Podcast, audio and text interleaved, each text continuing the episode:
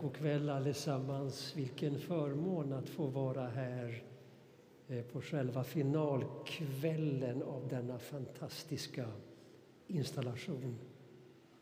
Och medan ni fortsätter att förundras och låter blicken följa planeten ovanför mig så ska jag ta er med in i den första skapelseberättelsen. Den hebreiska bibeln, vårt gamla testamente, innehåller ju två i sin inledning skapelseberättelser. Och jag ska läsa den första. I begynnelsen skapade Gud himmel och jord. Jorden var öde och tom. Djupet täcktes av mörker och en Guds vind svepte fram över vattnet. Gud sa ljus, bli till. Och ljuset blev till. Gud såg att ljuset var gott och han skilde ljuset från mörkret. Gud kallade ljuset dag och mörkret kallade han natt. Det blev kväll och det blev morgon. Det var den första dagen. Gud sa, i vattnet ska ett valv bli till och det ska skilja vatten från vatten. Och det blev så. Gud gjorde valvet och skilde vattnet under valvet från vattnet ovanför valvet. Gud kallade valvet himmel.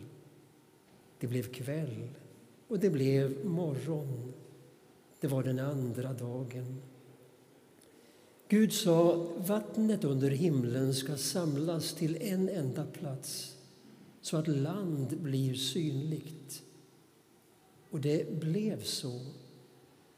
Gud kallade det torra landet jord och vattenmassan kallade han. Och Gud såg att det var gott. Gud sa, jorden ska ge grönska Fröbärande örter av olika arter av fruktträd med frö i sin frukt ska växa på jorden. Och det blev så. Jorden frambringade grönska, olika arter av fröbärande örter och olika arter av träd med frö i sin frukt. Och Gud såg att det var gott. Det blev kväll och det blev morgon. Det var den tredje dagen. Gud sa, på himlavalvet ska ljus bli till och de ska skilja dagen från natten och utmärka högtider, dagar och år.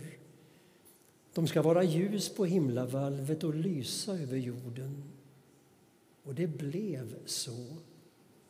Gud gjorde de två stora ljusen, det större ljuset till att härska över dagen och det mindre ljuset till att härska över natten. Och han gjorde stjärnorna. Han satte ljusen på himlavalvet att lysa över jorden att härska över dag och natt och att skilja ljus från mörker. Och Gud såg att det var gott. Det blev kväll och det blev morgon. Det var den fjärde dagen. Gud sa vattnet ska vimla av levande varelser och fåglar ska flyga över jorden under himlavalvet. Gud skapade de stora havsdjuren av olika arter av levande varelser som vattnet myllrar och vimlar av och av alla olika arter av fåglar. Och Gud såg att det var gott. Gud välsignade dem och sa var fruktsamma och föröka er och uppfyll jorden, sjöar och hav och på jorden ska fåglarna föröka sig. Det blev kväll och det blev morgon. Det var den femte dagen. Gud sa Jorden ska frambringa olika arter av levande varelser, boskap, kräldjur och vilda djur av olika arter. Och det blev så. Gud gjorde de olika arterna av vilda djur, boskap och markens kräldjur. Och Gud såg att det var gott. Gud sa, vi ska göra människor som är vår avbild, lika oss. De ska härska över havets fiskar, himlens fåglar, boskapen, alla vilda djur och alla kräldjur som finns på jorden. Gud skapade människan till sin avbild. Till Guds avbild skapade han henne. Som man och kvinna skapade han dem. Gud välsignade dem och sa till dem var fruktsamma och föröka er, uppfyll jorden och lägg den under er. Härska över havets fiskar och himlens fåglar och över alla djur som myllrar på jorden. Gud sa, jag ger er alla fröbärande örter på hela jorden och alla träd med frö i sin frukt. Detta ska ni ha att äta. Åt markens djur, åt himlens fåglar och åt dem som krälar på jorden allt som har liv i sig ger jag alla gröna örter att äta. Och det blev så. Gud såg att det som han hade gjort var mycket gott. Det blev kväll och det blev morgon. Det var den sjätte dagen. Så fullbordades himlen och jorden och allt vad där finns. Den sjunde dagen hade Gud fullbordat sitt verk och han vilade på den sjunde dagen efter allt han hade gjort. Gud välsignade den sjunde dagen och gjorde den till en helig dag. Ty på den dagen vilade Gud sedan han utfört sitt skapelseverk. Detta är berättelsen om hur himmel och jord skapades.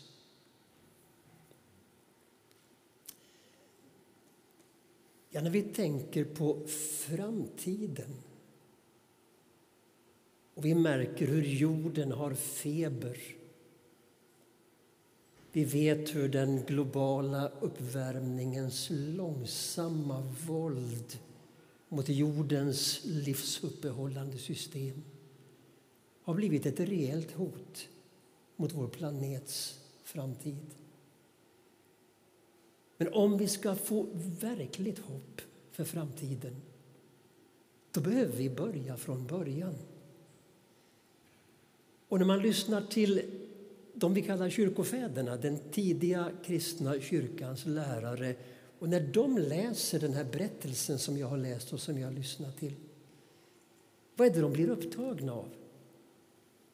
Ja, det är inte frågor om detaljer hur det ena eller det andra gick till. Men de ser i den här berättelsen ja, det som vi med teologiskt begrepp brukar kalla för ett eskatologiskt drag. Det vill säga, enkelt uttryckt, de ser hur början, begynnelsen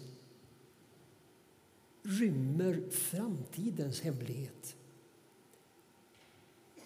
De är inte upptagna av exakt hur det gick till när allt detta hände som vi hör i berättelsen. Men det de är upptagna av och anar är det tillstånd för vilken världen är skapat.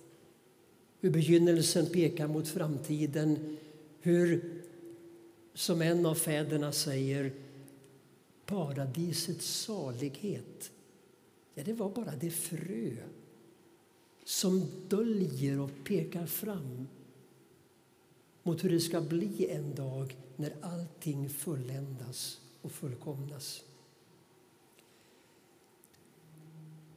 Bibeln innehåller i sin inledning två skapelseberättelser. Nu har ni hört den första. Och den sträcker sig från det första kapitlet till och med den fjärde versen i det andra kapitlet i Första Moseboken. Och där är perspektivet som vi hör kosmocentriskt. Det är en berättelse om hur skapelsen blir till. Den andra berättelsen som sen tar sin början, som jag inte ska läsa nu, där är perspektivet antropocentriskt. Det är berättelsen om människans skapelse. Där börjar skapelseberättelsen med att människan skapas och hon definieras så att säga inifrån. Hur ska man läsa och förstå den här skapelseberättelsen? Vad betyder de sex dagarna? Är det här en historisk skildring av hur det bokstavligen verkligen gick till?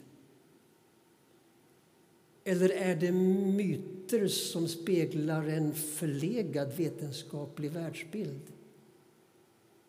Eller kan det vara så att berättelsen är sann utan att den därmed utgör en historielektion eller innehåller vetenskapliga utsagor? De där frågorna har ju som vi säkert vet, varit och är orsak till otaliga debatter och dispyter bland kristna. Och ibland i, i, i alltför politiserade och förenklade sätt att ställa skapelse och evolution mot vartannat så kan positionerna bli så fastlåsta att man inte når varandra. Men det här handlar ju också om en lite större fråga. Vad för slags bok är egentligen Bibeln? Och vad menar vi som kristna när vi säger och tror att Bibeln är inspirerad av Gud? Det hänger i sin tur samman med en annan fråga. Hur förhåller sig sanning och historicitet till varandra?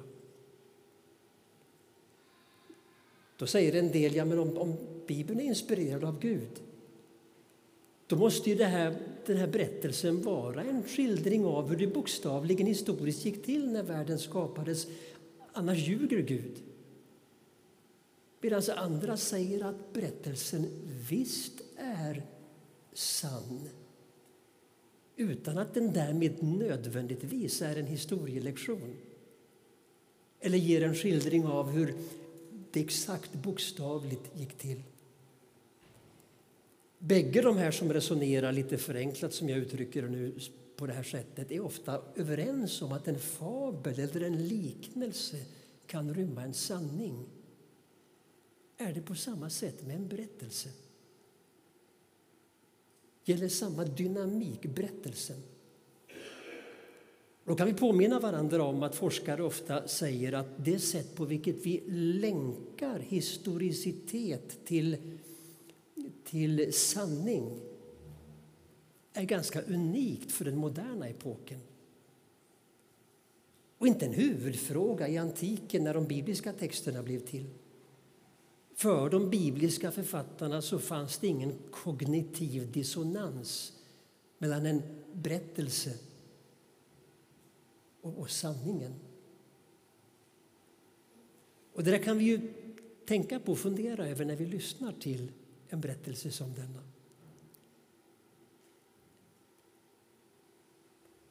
Nej, när vi sen fortsätter läsningen genom den hebreiska bibeln och vi kommer in i Nya testamentet så finns det väldigt få referenser egentligen till den här sexdagars skapelsen som vi har lyssnat till i Bibelns allra första kapitel.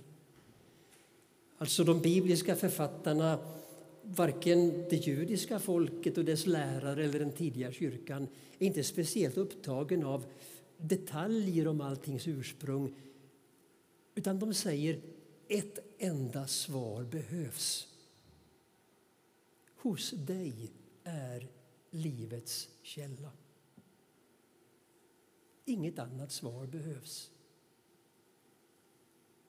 Hos dig är livets källa Hos Gud är livets källa, med ord i en av Saltarens psalmer. Det de bibliska författarna däremot är upptagna av är skapelsens, det vill säga jordens, människans, djurens och naturens förhållande till varandra och till Gud. Och det där är en röd tråd, tråd ända ifrån Toran, Moseböckerna, genom profetlitteraturen, genom Nya testamentet och fram till Bibelns sista bok, Johannes uppenbarelse. Och när vi läser om det allra första brodermodet i Bibeln, vad är det som blir tydligt då? Hur människans kriminalitet får konsekvenser för själva jorden, naturen, skapelsen. Då Gud säger till Kain, jorden som du odlar ska inte längre ge dig sin gröda. Och det där möter vi ännu mer pregnant och uttalat när vi kommer fram till den stora profettraditionen i Bibeln. Och när man lyssnar till profeter som Jeremia, Amos och så vidare så slås man av hur de för mer än 2000 år sedan sätter ord på det som, ja, det som den ekumeniske patriarken Bartolomeus den ortodoxa kyrkans främste företrädare, han som brukar kallas för den gröne patriarken, det han nog var först med att sätta ord på i modern tid, redan ett par generationer tillbaka när han, sa, när han, när han talade om och myntade uttrycket den ekologiska synden. Han sa när vi människor lever på ett sätt som förödmjukar jordens integritet då är det synd. När en del forskare idag talar i termer av hur en upprörd, hämndgirig, omedgörlig jord öppnar sina armar, inte för att omfamna oss, men för att krossa oss. är det är svårt att inte höra till exempel profeten Jeremias skildring av en fullskalig kosmisk regression. Det är nästan så man måste beskriva det vi hör och möter i det dramatiska fjärde kapitlet i Jeremia-boken i Bibeln. En skildring av en slags återgång till ett tillstånd när jorden så att säga var oskapad. Då han skriver, denne profet som har beskrivits som en av det hebreiska språkets främsta poeter genom alla tider. Han skriver, jag ser på jorden, den är röd och tom. På himlen där finns inget ljus. Jag ser på bergen, de skälver och alla höjder skakar. Jag ser, där finns inte en människa.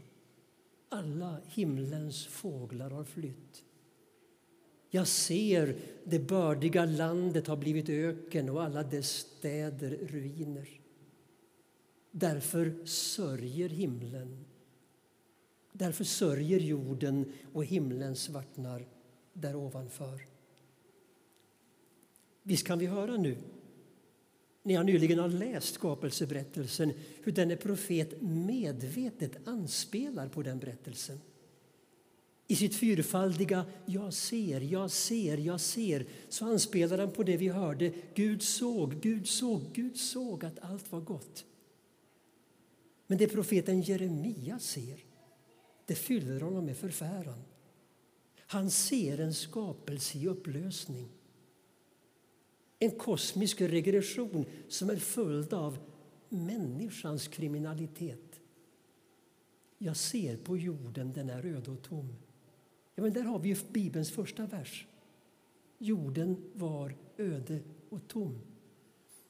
Och vi märker precis som många av dagens forskare, som de unga klimataktivisterna så är det som att profeten förtvivlat söker ett språk starkt nog att skaka om och väcka.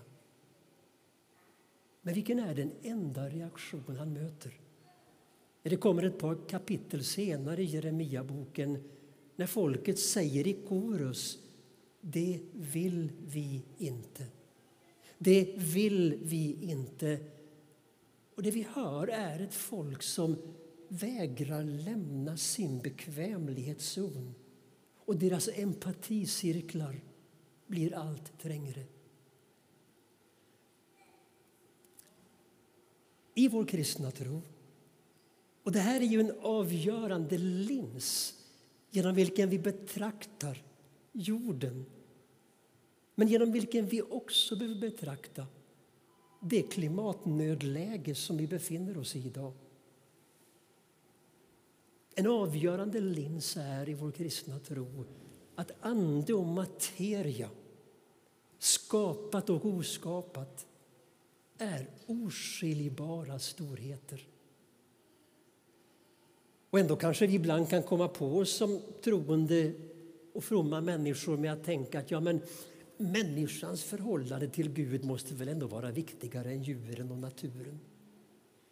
Ja, men det är ju alla sådana föreställningar som till exempel aposteln Paulus skingrar i sin hisnande kosmiska Kristusvision.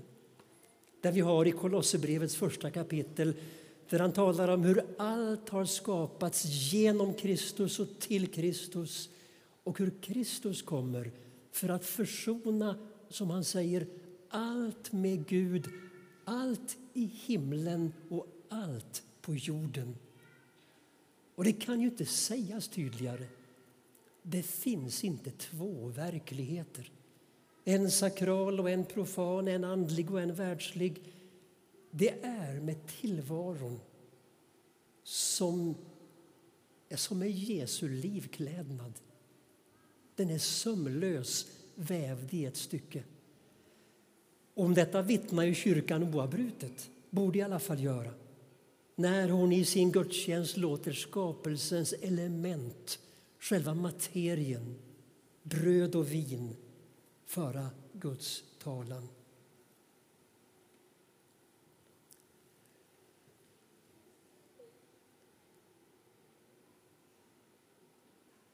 Allt på jorden, allt i vår skapelse har kommit till för att det har sitt ursprung i Gud och det finns för att leva i harmoni och gemenskap med Gud och med varandra och vartannat.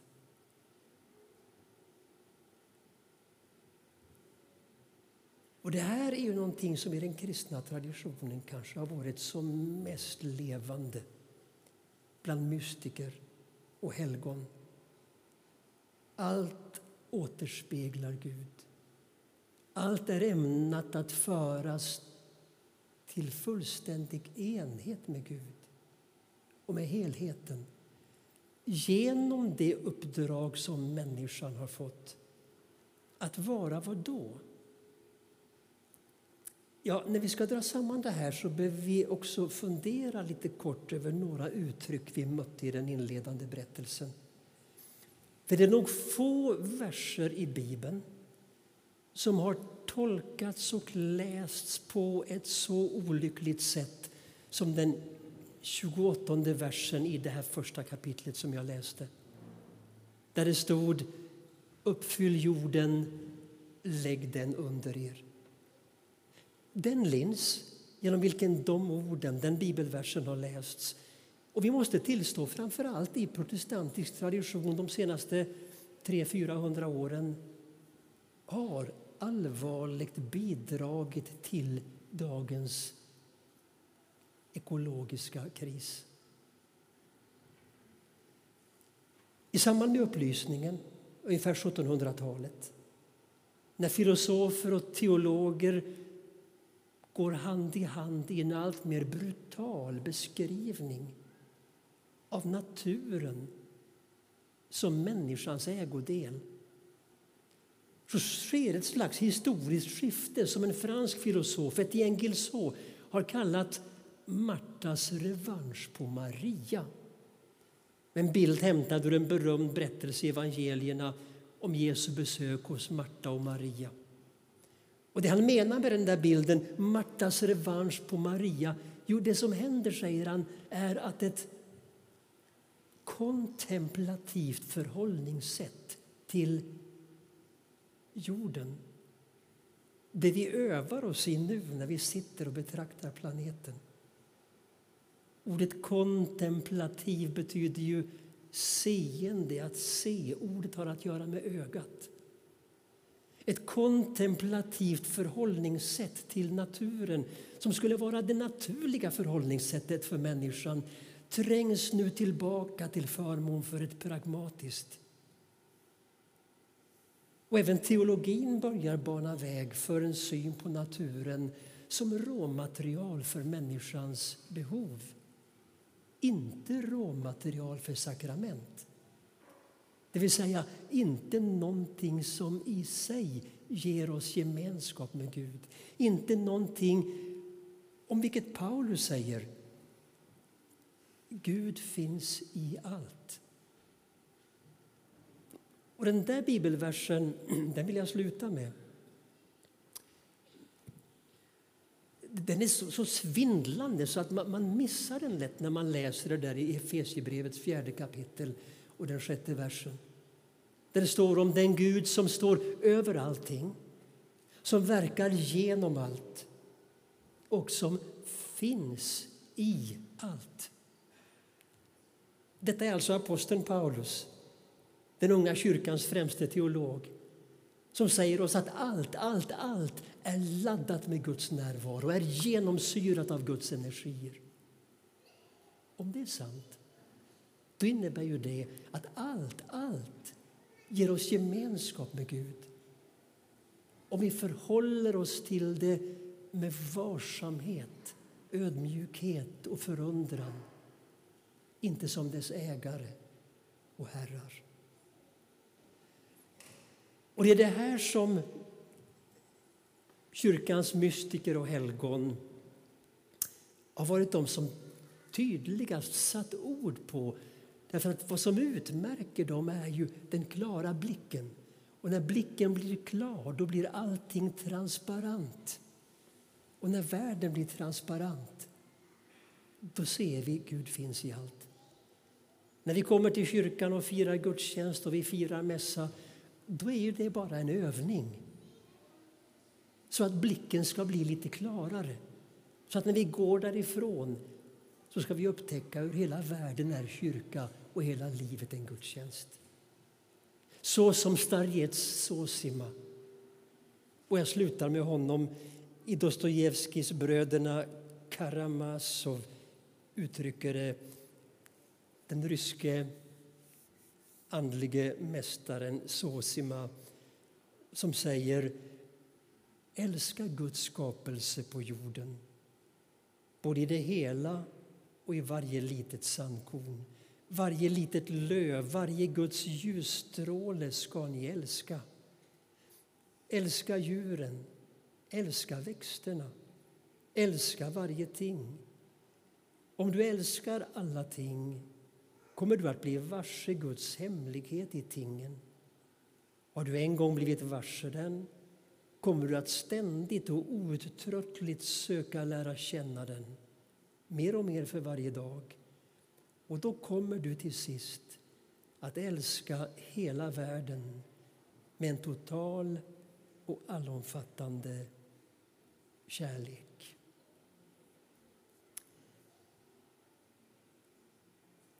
Med de orden får vi sitta kvar en stund i förundran och betrakta installationen, vår jord, vår planet. Jag nämner bara också att halv sju, för den som sen vill vara kvar, så kommer vi att fira den orientaliskt inspirerade ökenmässan och det gör vi ikväll med ett skapelsetema i de många läsningarna. Varmt tack Peter för denna härliga vandring. Tack.